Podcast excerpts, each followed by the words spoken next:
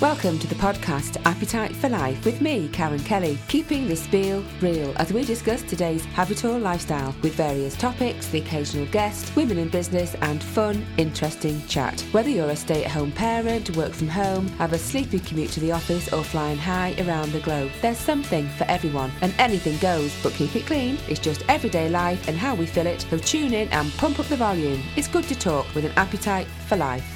Welcome to this three part mini series of novels and novellas. And in this second episode, The End is Nigh, we're going to be talking about okay, so what next? You finished your book, what comes next? So by now, you'll know what your book is about, where your story is set, you've built amazing characters to go with your amazing plot, and you're almost at the finish line. All you have to do is literally type the words, The End. Phew, almost done. Before we go any further, though, you may not have given this too much thought, but something to consider is whether you're a novel writer or a novella. And do you know the difference? I'm not going to use the word normal as there's no such thing anymore, but generally a novel is around 80 to 100,000 words, and a novella, which is more on the lines of a short story, is probably around 30,000 words. You do need to know so you and your publisher can find your place in the market, but also it's important to keep within the word count guidelines because the it will always ask what your word count is. So once clear on where your word count should be, uh, you can then work towards either cutting it down or adding text where necessary. For example, when I first finished my book, it was about 122,000 words. It was really thick, practically two novels in one. So when I found a copy editor, she was saying, look, you really need to keep within the guidelines if you can and break it down. So it's now about 80,000 words. So basically, you need to make sure that you are, you know what you're writing. Is it a novel? Is it going to be a novella? And um, you can work from there. So, how do we do it? Okay, so the first thing we're going to talk about is chapter summary. So, what you need to do is work through each chapter, writing a short synopsis for each about what is happening or should be happening. Stay focused without going off on a tangent, as this is where the rambling comes in. If you steer away from the plot in a particular chapter, you're going to confuse the reader. And if you overwhelm with premature and overloaded scenes, you'll probably lose them.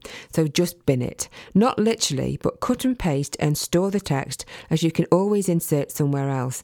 Don't worry, it can be broken down and reused. So keep it safe, save it, and log down what page it was on and how far down the page so you know where it came from. Now, I've got about um, 364 pages in my book with about 35 chapters. So that took quite a bit of doing, but really does help you. So make sure you do a chapter summary for each chapter.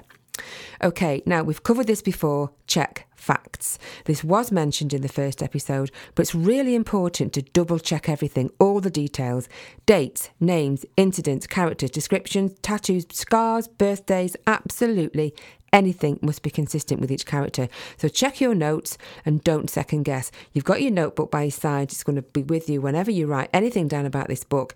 Just revert back to it, just refer to it and check all your details. Now, this next one you might not like a fresh set of eyes. Now, we can all use the spell check and grammar function on a PC, but incorrect words or use of words can still be overlooked. So it's always wise to run a fresh pair of eyes over your work. Now, I'm not talking a friend or family member here, as they may not wish to offend you. You need a copy editor or similar. It's worth the weight in gold. It's the only way, believe me. So be tough and prepare for constructive criticism and for possible changes to be made to your story. This is where the hard work begins and your novel comes alive. It's all about editing, then more editing, more and more and more editing, and then more editing. By the end of it, you'll hate your novel and be sick to death of it, and will probably never ever want to read it again. Now, when I wrote my novel, I was so engrossed in the story. I loved writing. I was really involved with the characters, and it was really exciting to return to it each day. Now, I used to go to bed at night, I used to think about it, I'd dream about it, and I'd wake up with a, a different plot or something else I could add to that character, and it was really, really exciting. Until we got to the editing stage. And believe me, I was so bored of it because you have to read it and read it and read it again. It's tedious, resulting in you probably become a little bored of it and really critical of your work. Just stop. Take a breath If you read any book over and over again, you'd get bored. Of course you would. You'd be bored, you'd find problems with it, you'd be really picky about it and really critical.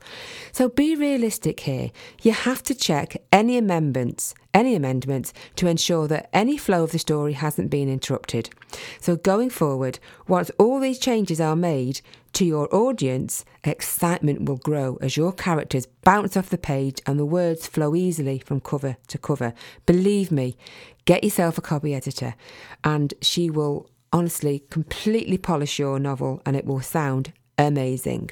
Another very important point here is whether your choice of words, phrases, and sentences are politically correct. I hate bringing this up, but the world has gone PC crazy. This in itself is another podcast, it's another talking point, but we have to go with it and make sure we don't offend. We never mean to offend, but somebody will find something somewhere that you've written and you really didn't mean it that way, but they will find a way to be offended by it. So remember those donuts. A moment on the lips is a lifetime on the hips. A wrong word or sentence will stay with you for life, no matter how good a writer you are. We're all just too afraid of saying the wrong thing, so just be aware, be careful, but your copy editor will help you with this. So, other things to sort at this moment. Have you given your book a name? Has it got a title? So, mine is Lillian White's Journey. Honestly, I can't remember where I got the title from. I knew it was related to a tampon, but I don't know in the first place why. Honestly, it was such a long time ago, but I knew I had this connection to a, a tampon from years ago. Sorry, blokes. Sorry, blokes out there. So basically, the title of your book is very, very important because it's going to be with you forever. So get it right. First time. You may already know the title, you may have had it in your head for years, and you build your story around it. Um, you've dreamt about it for years, but, but those who don't, here's something to think about. Consider the essence of your book. What gives it substance? What's essential to the tale? Think beginning, middle, and the end.